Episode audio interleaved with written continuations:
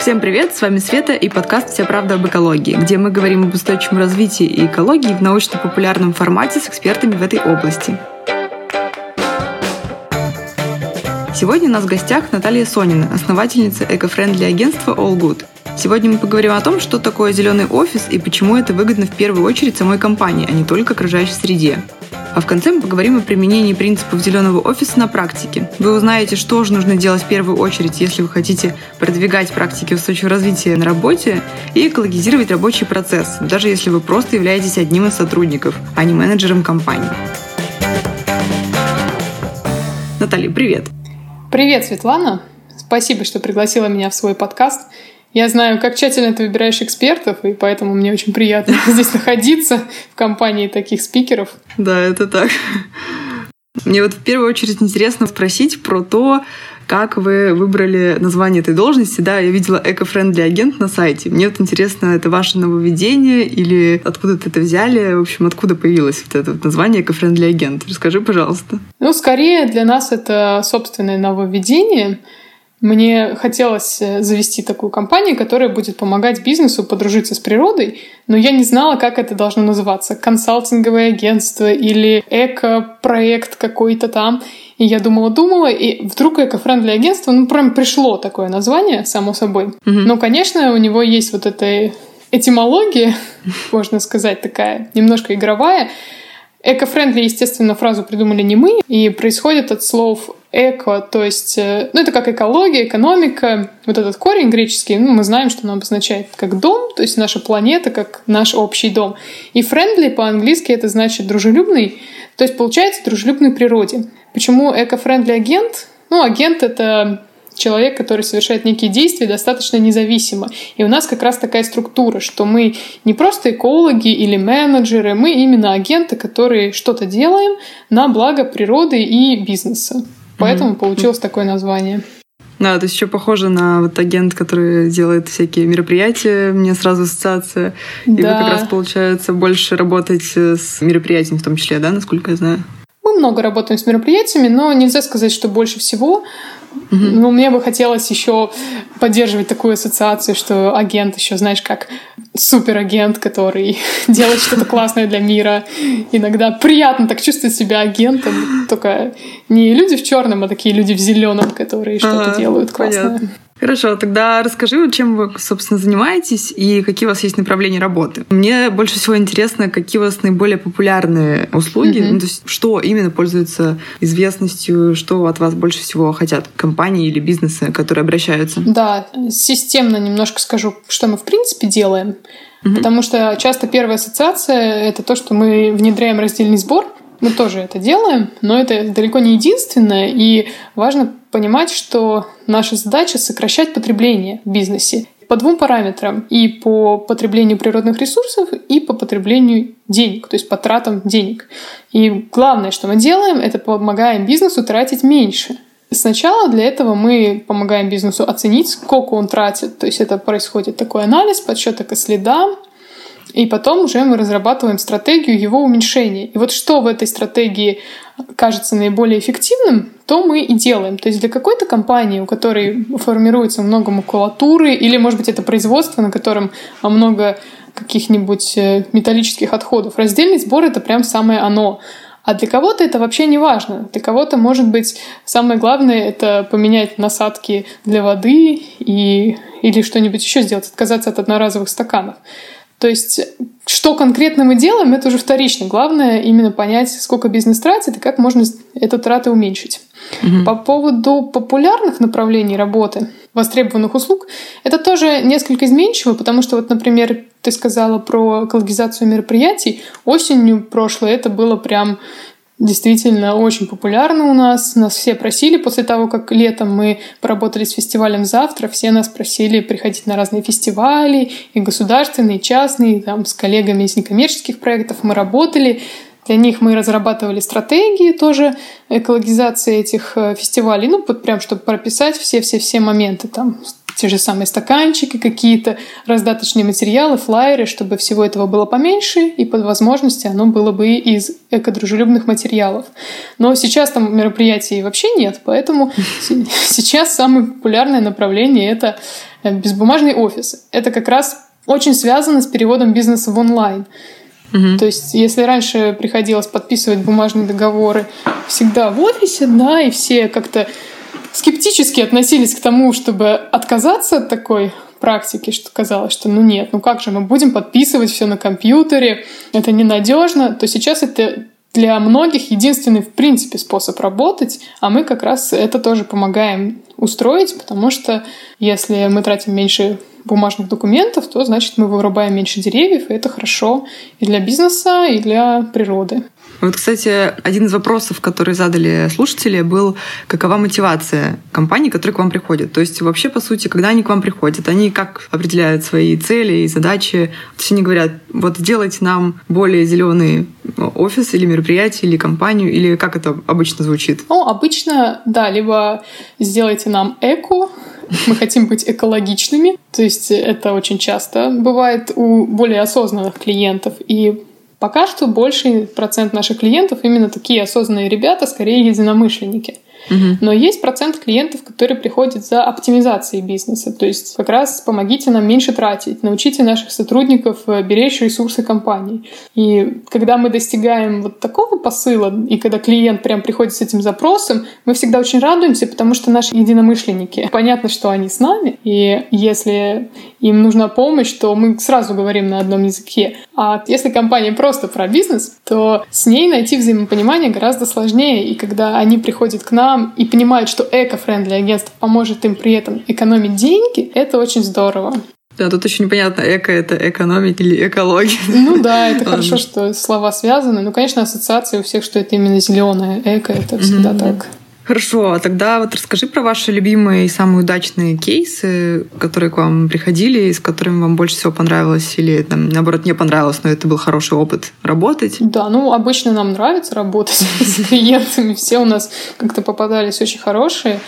Из недавнего, вот что было особенно удачным, например, когда мы проводили эко-аудит в пространстве Пальма. Это креативное пространство в старом особняке в Питере. И ребята заказали просто аудит, чтобы понять, сколько они тратят природных ресурсов и сколько они могли бы их экономить, то есть спасать деревьев, условно говоря. Мы насчитали, что они могут спасать 84 дерева в год. Дерево в год — это наша условная единица, мы ее сами разработали, у нас целая методология есть про это. И так вот, после того, как мы провели аудит, это была единственная наша услуга, но уже в течение двух недель после этого в Пальме внедрили этапы раздельного сбора, которые они долго собирались внедрить, но все никак у них руки не доходили. То есть мне это очень понравилось, потому что даже само системное понимание того, сколько ты можешь сэкономить, уже подталкивает к тому, чтобы все-таки сделать то, что хотелось сделать. И опять же это доказывает э, нужность и важность аудита, потому что очень многие начинают проект с того, что давайте внедрим раздельный сбор. Опять же, да, этот стереотип. Но иногда, даже всегда правильнее сначала посчитать, а потом уже делать. Потому что когда ты все понял, у тебя когда есть системное понимание того, к чему ты идешь, сколько деревьев в год ты будешь экономить, ты вот видишь в голове эту рощу из 84 деревьев, да, и хочешь прямо ее спасти, то уже гораздо легче все остальное движется.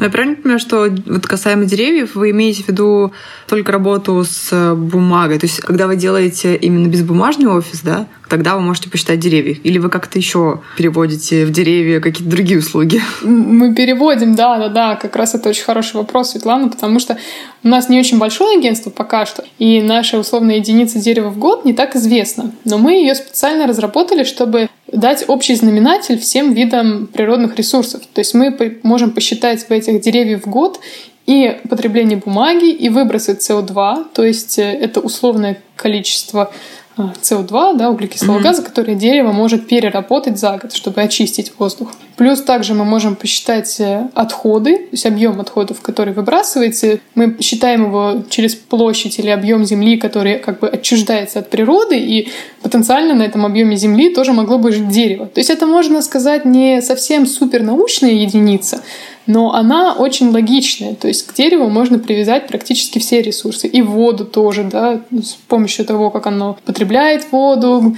и как вода тоже транспортируется. У нас есть методичка, поэтому более подробно все описано.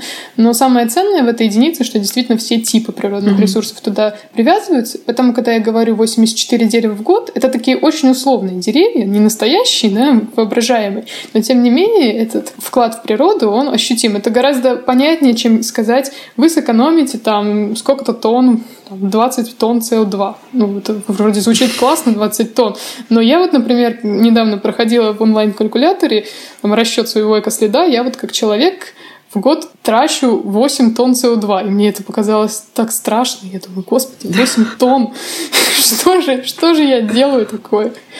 И это не очень наглядно. А вот дерево в год как раз немножко связывает людей с вот этим экоследом. Угу. Ну да, я тоже сейчас подумала, что это довольно логично касаемо остальных ресурсов тоже. Хорошо, а вот тогда перейдем к самой ну, ладно, это я бы не сказала, что ключевая тема выпуска, но зеленый офис, он у всех на слуху, поэтому сегодня поговорим в том числе об этом. Что же туда, собственно, да, входит, помимо, вот ты говоришь, раздельного сбора, а, безбумажного офиса, сокращение потребления в целом. Какие основные направления этой практики вы выделяете? Ну, смотри, я думаю, отвечать на твой вопрос я, наверное, начну неправильно, то есть не так, как ты спрашиваешь, потому что это как раз тот самый стандартный вопрос. А что еще можно сделать, какие еще могут быть направления?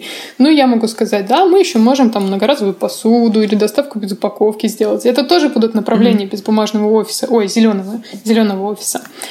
Но это не так важно. Важно, что есть принцип, который мы все вот в экосообществе знаем, это reduce, reuse, recycle. Да? Это значит, что сначала нужно уменьшать потребление, потом стараться вещи использовать повторно, а потом уже сдавать их в переработку.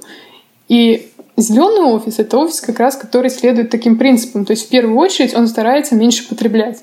Даже не важно, если у него, ну вот не так критично, если у него раздельный сбор, потому что ресайкл — это только на третьем месте.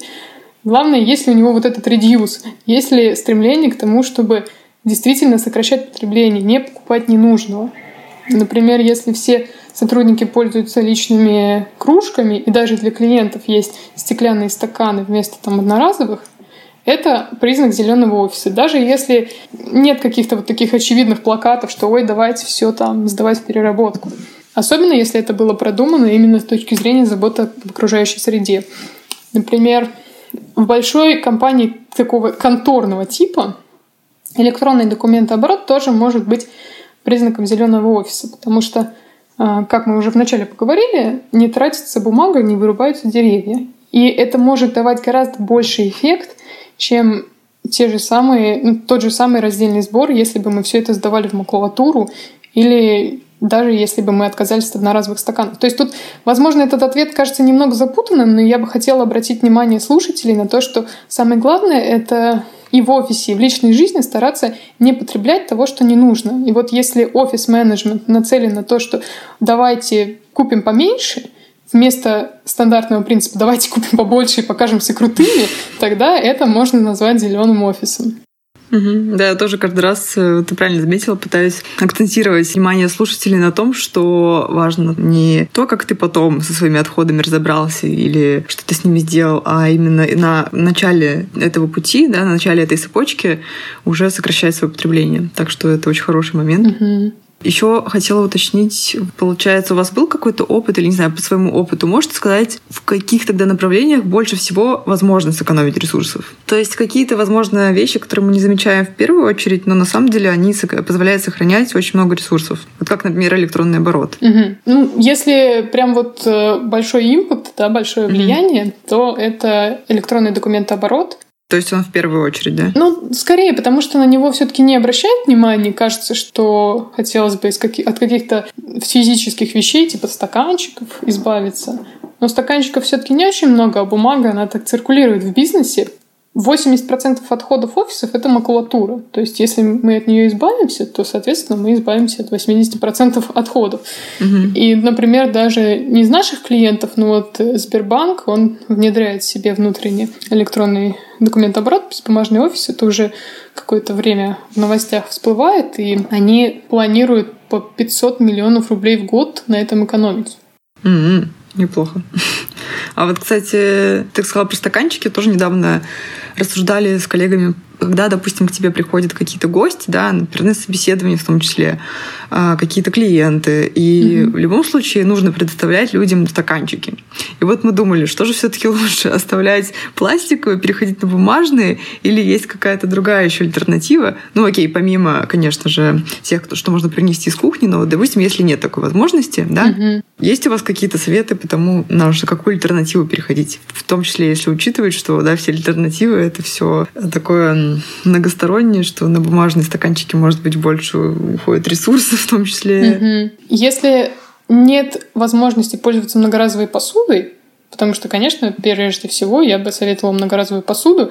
Она не обязательно должна быть собственной, ее тоже можно даже брать в аренду. Вот как, например, есть кейтеринг, и ребята же приезжают, когда накрывают стол во время кейтеринга с э, посудой, она тоже не своя, да, арендованная. Mm-hmm. Но это идеальный вариант. Если только одноразовые стаканчики, то лучше все-таки брать пластиковые из перерабатываемого пластика, ну, например, там ПП пятерочка.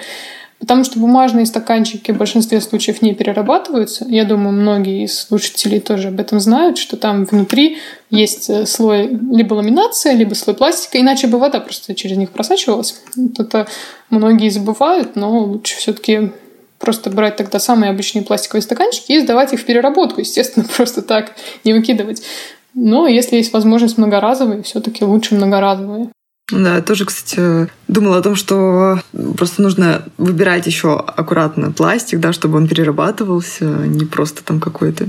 Да, еще есть такое мнение, что все экопрактики, которые внедряются в бизнесе, в компаниях, вот типа как зеленый офис, это какие-то серьезные затраты, да, которые не каждый бизнес себе может позволить, но часто да, приходится напоминать, что быть эко-френдли — это еще и, собственно, экономия финансовых, экономических ресурсов, о которых мы уже начали говорить в подкасте.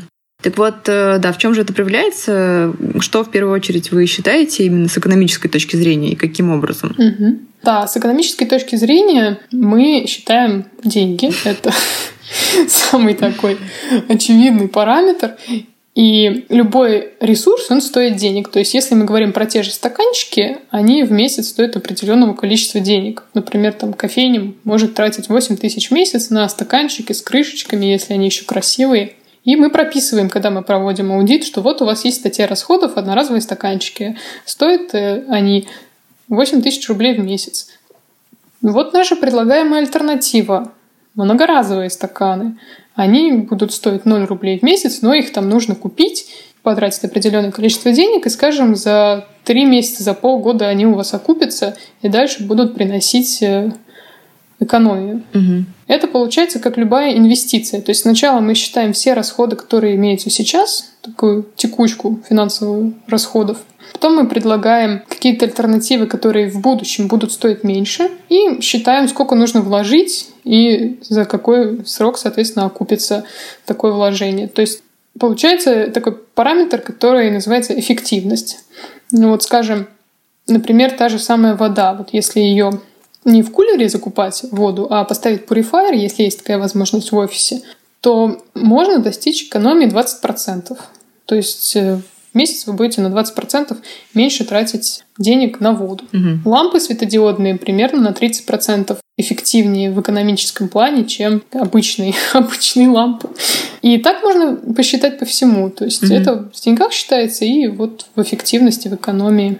Но я правильно понимаю, что у всех, собственно, видов ресурсов разный срок окупаемости у каждого направления деятельности? Да, Тут сложно предсказать, потому что у каждой компании разная ситуация. Например, вода. Может быть, что у вас есть водопровод в офисе, а может быть нет. То есть э, получится, что если проводить дополнительно какой-то шланг с водой, то это будет больше затрат, соответственно, окупится вот эта установка фильтра за больший срок. Конечно, это в каждом случае считается одинаково. Но есть э, экономия на технологиях при оптимизации бизнеса, она более прозрачна и понятна, потому что экологизация бизнеса — это тоже вид оптимизации. Но оптимизация — это что такое? Это, можно сказать, делать по уму ваши бизнес-процессы. Скажем, когда мы внедряем CRM-систему, это к экологии меньше отношения имеет. Это система управления и взаимоотношений с клиентами. То есть это не про экодружелюбие, это про качественный клиентский сервис.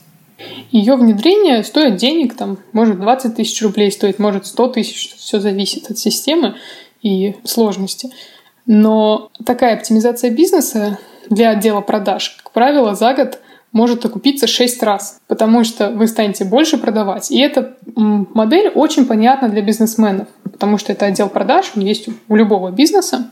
Точно так же работают и другие бизнес-процессы. Не в отделе продаж, а в каких-то, ну, скажем, в HR-отделе, где очень много бумаг, и если мы этот процесс найма сотрудника, процесс планирования отпусков переведем в технологичный режим, в безбумажный офис, то тоже будет определенный вид экономии. Просто, к сожалению, нет такой статистики, как по продажам, да, потому что все-таки это самая показательная вещь. Но тоже будет э, этот процесс оккупации, и в основном экономия будет на бумаге, но не только, потому что даже сотрудники, они будут меньше времени тратить, и это тоже вид ресурсов в бизнесе, человеческий ресурс. Угу. Ну, кстати говоря, о продажах. Советуете ли вы компании после того, как они наладят вот, этот, вот эти эко-френдли инициативы у себя в бизнесе, в офисе, в компании, советуете ли вы им еще и в маркетинговую стратегию это внедрить, то есть да, рассказать об этом, потому что это же тоже влияет на продажи, да, на привлечение клиентов. Конечно, мы помогаем строить зеленый имидж. И, конечно, для наших клиентов это никогда не гринвошинг. Мы всегда проверяем, чтобы все сведения были достоверными, что они именно экономят ресурсы. Но мы обеими руками за всяческую саморекламу, чтобы себя хвалить, везде рассказывать о том, что мы зеленые, потому что даже несмотря на то, что это может создать ощущение, о, ребята хотят выехать на том, что они зеленые и продать больше своих услуг, это все равно образование, потому что за э, профилем в соцсетях или за лентой новостей компании следят не только покупатели, но и другие компании, конкуренты. И, возможно, если ваш конкурент не подписан на эко-сообщество, он вообще никогда не узнает о том, что можно, скажем, сэкономить деньги с помощью экологизации. А вот когда он увидит ваш проект, он подумает, а что это они там такое делают? И, возможно, он захочет повторить, но это не страшно, потому что это все нацелено на общее благо, чтобы планета была чище. Так что реклама — это такой вид образования, наверное, да.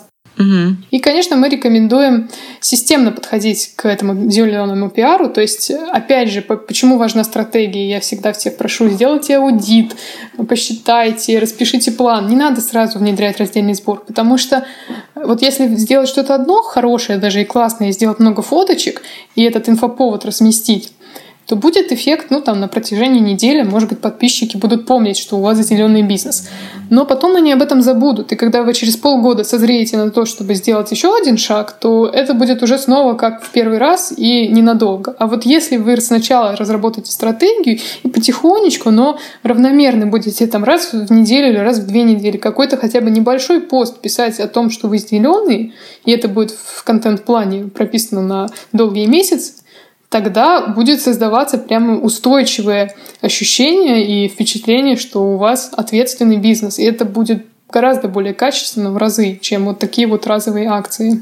Угу. Ну, кстати, получается, да, вы системно подходите к этим изменениям, делаете стратегию глубоко, делаете аудит, а вот дальше, когда, допустим, прошел год, два, наверняка же что-то еще там появляется новое, какие-то новые технологии. Вы как советуете компаниям потом еще раз его проходить? Или приходите, обновляете свои советы, рекомендации? Да, конечно, мы советуем через год, через два еще раз пройти аудит, хотя бы, чтобы mm-hmm. понять, какой прогресс. Но, как правило, нет нужды еще раз делать большой проект, потому что если уже все оптимизировано, то можно просто поддерживать эти нововведения. Ну, скажем, если у вас безбумажный офис, он же никуда не исчезнет, просто будут появляться новые бизнес-процессы, надо будет их тоже переводить туда. Это потихонечку все равномерно. Понятно, хорошо.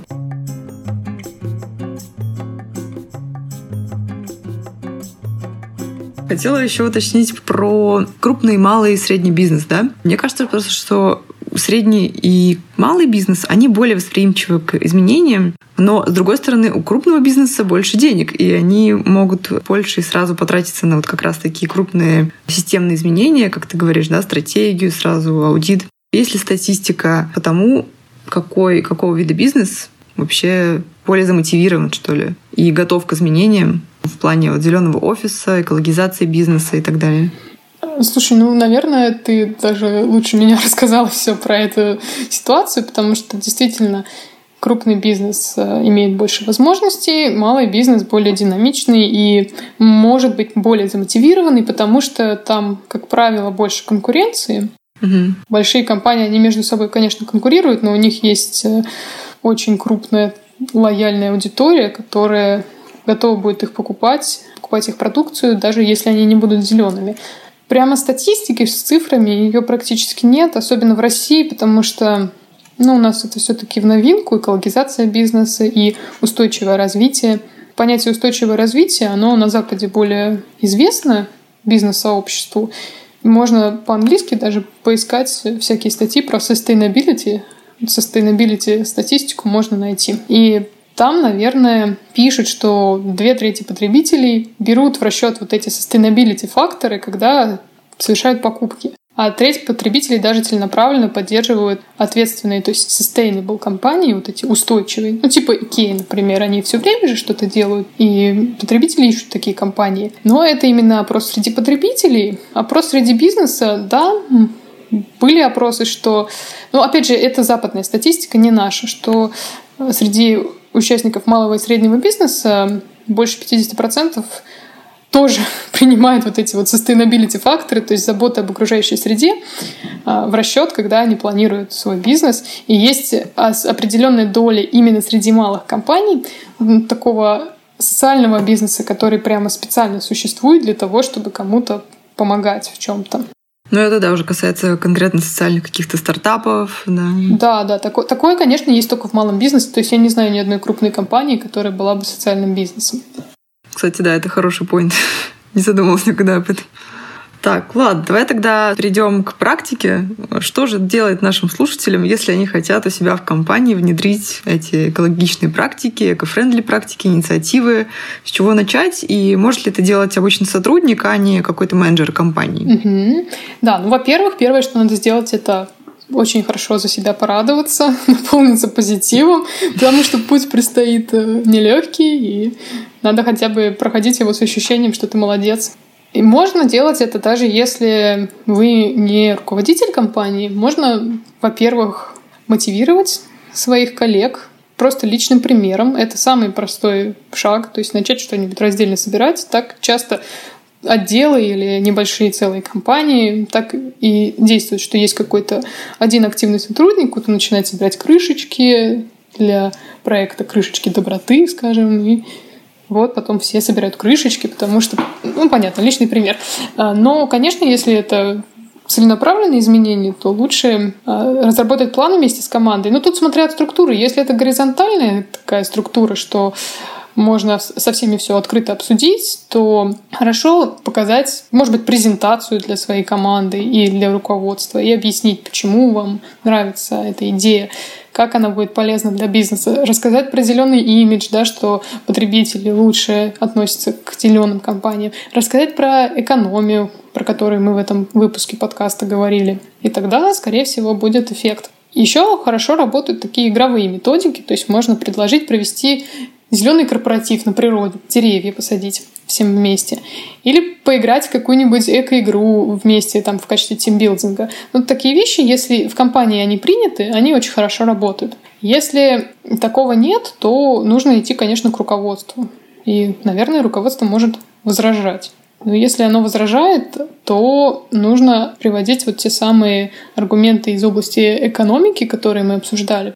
Ну, это вот очень часто бывает. Спрашивают, что делать, если руководитель против. Нужно ему объяснить, что это не ради того, чтобы быть классными и зелеными, а ради того, чтобы ваша же компания сэкономила деньги, чтобы мы, сотрудники, научились меньше тратить ваших денег. Тогда они скорее услышат. Угу. А бывало такое, что даже экономические аргументы не срабатывали, и менеджмент все равно был против, не знаю, говорил там, что все, изменения климата не существует, э, что вот пришли. Да, конечно, такое бывает. И мы не очень склонны работать с теми, кто не хочет с нами работать, потому что это ну, практически невозможно, особенно если это руководство mm-hmm. компании. Тем более, что экодружелюбие — это конкурентное преимущество. Так как мы поговорили, и клиентам это важно, и это экономит деньги, поэтому Самое простое это, ну, с нашей точки зрения, как агентство, это поработать с кем-нибудь из конкурентов этой компании, и тогда, возможно, уже на примере этих конкурентов компания заметит, что кто-то ушел вперед, надо догонять. Угу. Поняла, да. Согласна. Ну и, наверное, да, разберем еще вопрос слушателей. Угу. Мы, в принципе, уже большинство покрыли, потому что там было и про мотивацию, и про то, какие практики можно внедрить, и про примеры. И вот еще остался такой вопрос: могут ли в зеленом офисе работать люди, не заботящиеся об экологии? То есть, да, аналогично вопросу про менеджмент, если, вот, допустим, у тебя весь коллектив за, и ты там один такой против, а, точнее, кто-то один против. И есть ли смысл переубеждать или насильно человека заставлять что-то делать? Угу. Или ну, нет? насильно не надо. Все-таки, если мы бережем деревья, то людей тоже лучше беречь. Ну, наверное, просто есть же всякие КП, цели по продуктивности. Наверное, можно такие цели и поставить типа экологизации. Да, знаю, кон- если конечно, если вы являетесь руководителем, вы можете прямо прописать бонусную систему, которая будет связана с исполнением экологической политики компании. И это может хорошо работать. Я думаю, что это очень даже правильно. Но, конечно, если это очень пожилой сотрудник, который ну вообще никак не понимает, то, может быть, нужно ему все-таки побольше постараться объяснить.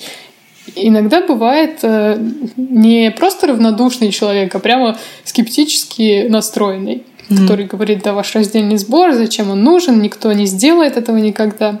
И очень классно бывает предложить такому сотруднику или даже поручить ему от имени руководства ответственность за этот раздельный сбор. То есть он должен, например, кому-то провести лекцию, или он должен проследить, чтобы все там смяли свои стаканчики перед тем, как положить их в нужный контейнер. И это действительно бывает так переворачивает, потому что такие скептически настроенные люди, тут главное их э, энергию приложить в правильное русло. Может быть, если ему дать вот эту задачу, он как раз и будет уже на вашей стороне, и все его качества из препятствий, они станут, наоборот, драйверами, помощниками, да. Подожди, так а как, если человек против, как же его попросить сделать этот раздельный сбор, если он, наоборот, не хочет этого делать? Это такой... Ну, это такой более психологический момент. Тут, конечно, нужно постараться. Но это, наверное, как с воспитанием детей. То есть, когда... Или вот, например, есть такая же э, книга про Тома Сойера, да, где он же красил забор, и да-да. Так ему это нравилось, да, что все остальные тоже захотели красить, и в итоге сделали за него его работу. То есть, наверное, нужно, да, какие-то психологические уловки применять, потому что это всегда так. Люди не хотят и просто работать с новыми видами отчетности, с какими-то технологиями. И, конечно, с экологией тоже сложности. Угу, да, кстати, тоже ты сказала, когда про пожилых сотрудников, подумала, что с ними, наверное, даже если они хотят, им просто сложнее перестроиться, и, наверное, тут просто нужно терпение и желание убедить людей. Конечно, нужно и желание, терпение, и, и все это, но опять же, они станут потом очень хорошими сторонниками этих изменений, если все-таки получится их привлечь на свою сторону. Например, моя бабушка, она довольно молодая бабушка, но все-таки уже бабушка, и поэтому мне было сложно объяснить ей, почему я занимаюсь раздельным сбором. Но когда мне наконец удалось это сделать, она стала просто двигателем этого в своем доме, она живет в новом районе города, и там у них устанавливаются вот эти контейнеры для сбора пластиковых отходов, и она это продвигает среди своего ТСЖ. И, конечно, я вот, например, несмотря на то, что я эко-френдли агент, я вообще не делаю этого в своем доме, потому что у меня старый дом, и все как-то сложно. Я и так по работе этим занимаюсь. А бабушка, она такая молодец. Мне кажется, такие люди суровой закалки, они способны двигать горы. Да, да, у нее же еще энергии много, одевать, наверное, некуда, если человек не работает, допустим. Согласна. Спасибо тебе большое, Наташа. Мне кажется, было очень практически ориентировано. Ага. И надеюсь, что больше наших слушателей захотят внедрить эти практики у себя в офисе, в компании и просто поймут, что в этом есть не только забота об окружающей среде, но и экономическая выгода. Да, спасибо тебе. Я тоже очень надеюсь и верю в слушателей, желаю им удачи, потому что если они уже слушают подкасты, то значит, я думаю, что они способны на все, что они только захотят сделать. Да, и не забывайте подписываться на нас на всех удобных для вас соцсетях, ставить лайки, комментарии, ставить нам отзывы. Да, задавать вопросы. Кстати, нам в Инстаграм, в Директ или даже ВКонтакте можно задать вообще любой вопрос. Мы совершенно бесплатно отвечаем на то, как же у тебя в офисе это сделать. Нам просто интересно вести этот диалог. Да, обязательно поставлю все ссылки внизу в описании. И всем отличного дня!